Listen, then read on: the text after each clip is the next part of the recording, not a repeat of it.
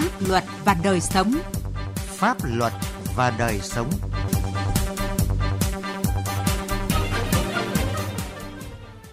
Kính chào quý vị và các bạn. Chương trình Pháp luật và đời sống hôm nay có những nội dung sau. Hải Dương tăng cường bảo đảm an toàn giao thông dịp cuối năm. Khánh Hòa, đường chưa hết thời gian bảo hành đã xuống cấp. Pháp luật đồng hành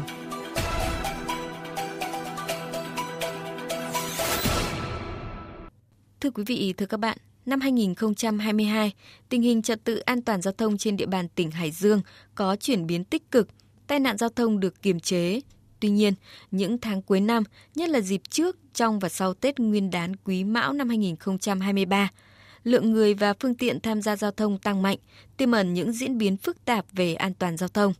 Để đảm bảo cho người dân đi lại an toàn, lực lượng cảnh sát giao thông, công an tỉnh Hải Dương đã và đang triển khai đồng bộ nhiều biện pháp – Ghi nhận của phóng viên Quang Chính. 11 tháng năm 2022 trên địa bàn tỉnh Hải Dương xảy ra 133 vụ tai nạn giao thông, làm chết 110 người, bị thương 47 người.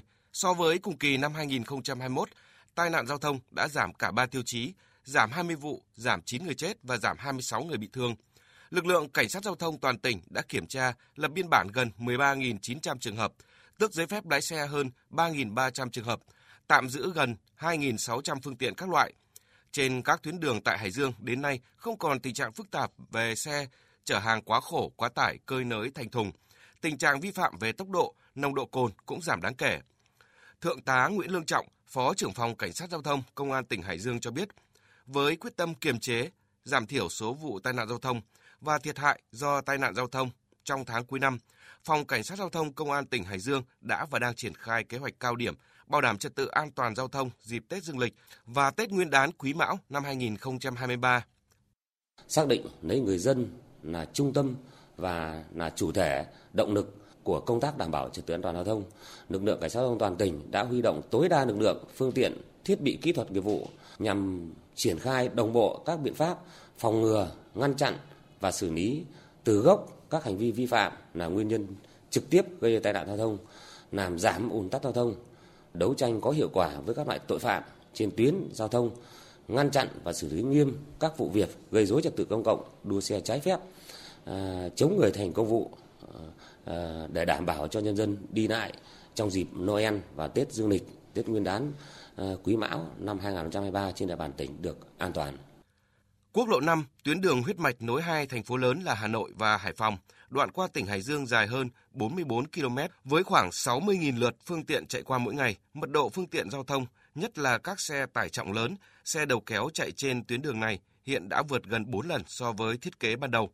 Dọc hai bên quốc lộ 5 có nhiều khu công nghiệp, cơ quan, trường học, chợ và các điểm giao cắt khiến tai nạn giao thông luôn rình rập.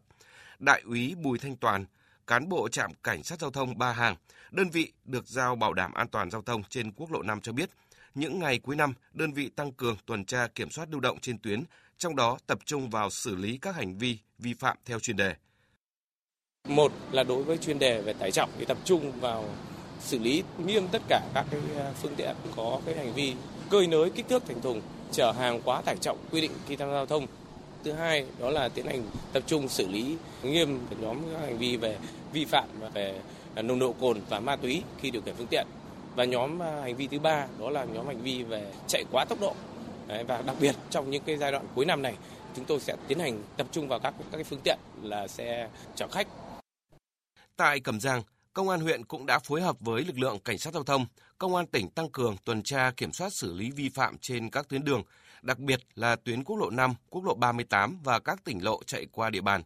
Đồng thời, tổ chức tuyên truyền trực tiếp và lưu động bằng xe ô tô về luật giao thông đường bộ, luật phòng chống tác hại của rượu bia và các kỹ năng lái xe an toàn cho đối tượng là học sinh các trường phổ thông, người dân. Thiếu tá Tăng Xuân Quang, đội trưởng đội cảnh sát giao thông trật tự công an huyện Cẩm Giang cho biết, đơn vị còn tổ chức tuyên truyền cho những hộ dân đang kinh doanh dọc các tuyến đường giao thông trên địa bàn huyện ký cam kết bảo đảm trật tự an toàn giao thông, không lấn chiếm lòng lề đường. Chúng tôi ờ, tiếp tục đẩy mạnh công tác tuyên truyền nâng cao ý thức người tham gia giao thông trong việc chấp hành pháp luật về trật tự an toàn giao thông, tăng cường ờ, công tác ờ, tuần tra kiểm soát, xử lý vi phạm, tập trung vào các đối tượng xe ô tô chở người, xe ô tô tải chở hàng hóa vượt tải trọng, người điều khiển phương tiện sử dụng rượu bia, đồ uống có cồn, ma túy và các ừ, chất kích thích. Phối hợp với Ban ờ, An toàn Giao thông tỉnh Hải Dương, Ban An toàn Giao thông huyện Cẩm Giàng, Ủy ban Nhân dân các xã, thị trấn giải tỏa hành lang an toàn giao thông trên các tuyến quốc lộ, đường tỉnh, đường huyện trên địa bàn huyện Cẩm Giàng. Bố trí lực lượng ứng trực tại các nút ờ, giao thông trọng điểm trên ờ, địa bàn huyện, phân luồng hướng dẫn giao thông vào các cái giờ cao điểm đảm bảo giao thông thông suốt an toàn.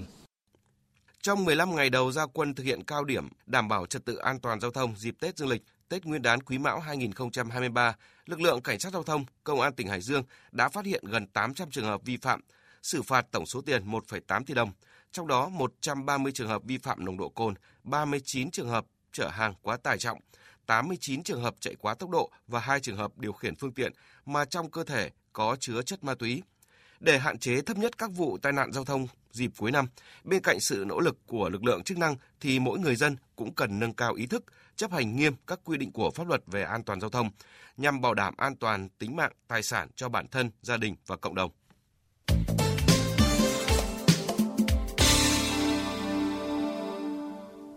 Thưa quý vị và các bạn, Hương lộ 39 từ chợ xã Suối Cát lên núi Hòn Bà, huyện Cam Lâm, tỉnh Khánh Hòa, dài 36 km, vừa được sửa chữa, chưa hết thời gian bảo hành, nhưng đến nay đã xuống cấp trầm trọng, xảy ra nhiều vụ tai nạn giao thông, khiến người dân bị thương tích. Thái Bình, phóng viên Đài Tiếng Nói Việt Nam, thường trú tại miền Trung phản ánh. Từ giữa năm 2022, Sở Giao thông Vận tải tỉnh Khánh Hòa nâng cấp sửa chữa tuyến đường chợ Suối Cát đi núi Hòn Bà.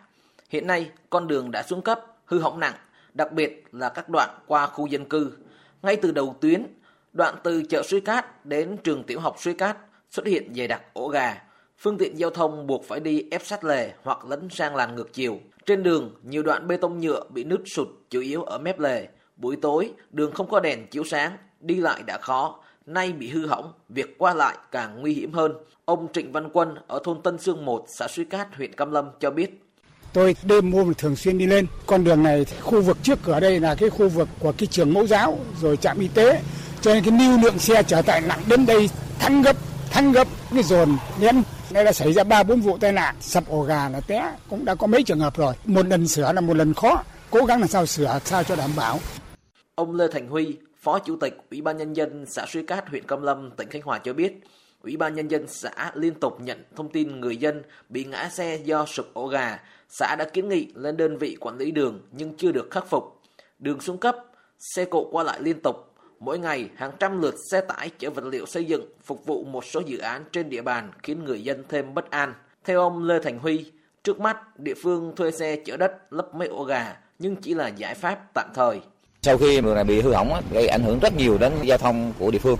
Rồi con người bị à, té cũng đưa vào trạm y tế sơ cứu xong rồi cũng à, chuyển các tuyến đường khác. Đối với đường này là do sở thông tải là chủ đầu tư đang còn thời gian bảo hành. À, địa phương chúng tôi cũng đã làm việc thì ông kiến nghị là các các ngành tạo đường cho bằng phẳng để tạo được cái giao thông thuận lợi cho bà con trong ngày thời gian tới.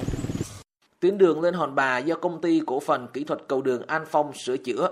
Công trình được nghiệm thu từ tháng 12 năm 2020 và đang trong thời hạn bảo hành.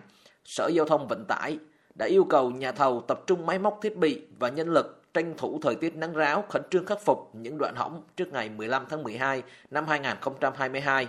Ông Nguyễn Văn Dần, Giám đốc Sở Giao thông Vận tải tỉnh Khánh Hòa khẳng định, nếu nhà thầu trì hoãn, Sở sẽ thực hiện sửa chữa bằng nguồn tiền bảo hành của công trình và xem như nhà thầu không hoàn thành hợp đồng.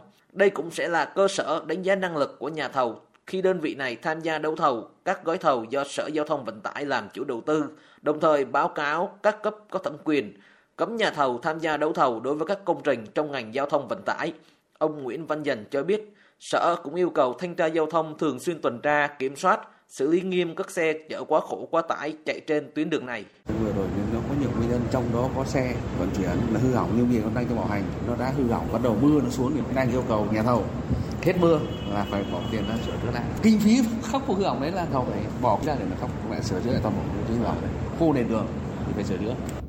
Thưa quý vị, chương trình Pháp luật và đời sống hôm nay xin dừng tại đây. Chương trình do biên tập viên Quang Chính biên soạn. Xin chào và hẹn gặp lại quý vị trong các chương trình sau. Bản tin kinh doanh và pháp luật. Xin kính chào quý vị và các bạn.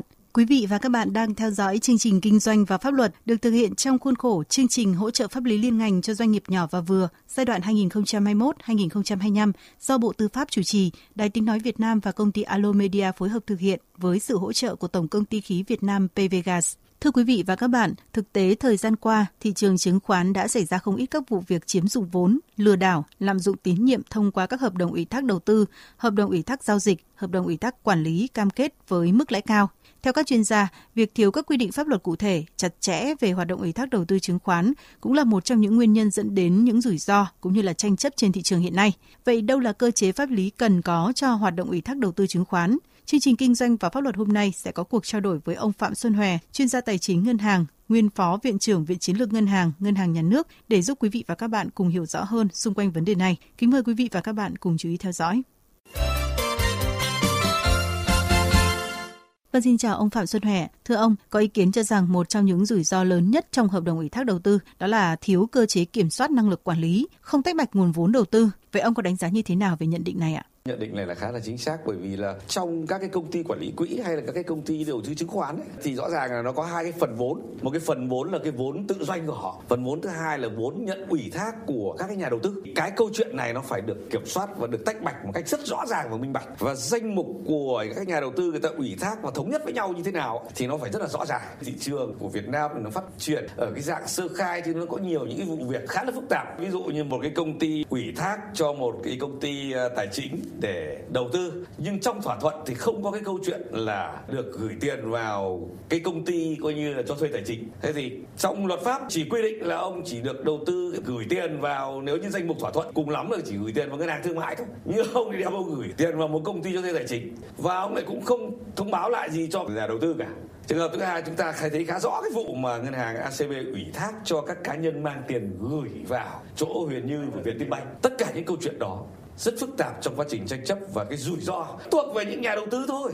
Thậm chí trong cái vụ mà chúng ta dẫn ra là cái công ty ờ, tài chính ờ, D này, người ta đổ là lỗi là do bên kia chưa hoàn tiền lại cho người ta cho nên người ta chuyển giao cái danh mục đầu tư thôi. Chuyển giao cái phần mà vẫn còn đang đọng đấy, chuyển giao sang cho ông thì số tiền tôi không bồi hoàn cho ông. Vâng, vậy ông có đề xuất kiến nghị gì trong việc hoàn thiện khung pháp lý về ủy thác đầu tư để kiểm soát và bảo vệ tốt hơn quyền lợi của nhà đầu tư ạ? Bây giờ ở Việt Nam thiếu hẳn một cái cơ quan giám sát hợp nhất ba cái trụ cột hay là ba cái khu vực của thị trường tài chính gồm có ngân hàng thương mại, gồm có bảo hiểm, gồm có chứng khoán thực chất ấy không có một cái cơ quan quản lý nhà nước nào có thể đủ sức để làm cái câu chuyện đấy cả mà quan trọng nhất phải để cho các định chế trong thị trường nó giám sát lẫn nhau. Ví dụ như anh nói là chấm điểm xếp hạng tín nhiệm là một tiêu chí để giám sát, kiểm toán là một tiêu chí để giám sát đánh giá, rồi cái hệ thống thông tin báo cáo minh bạch. Ví dụ như là các công ty quản lý quỹ này, ông có bao nhiêu coi nhà đầu tư ủy thác cho hàng tháng hay là 15 ngày hay là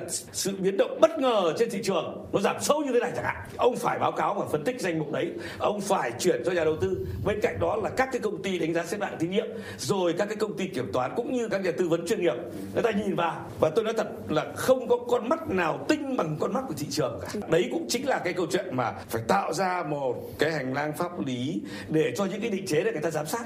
Vâng xin được cảm ơn ông.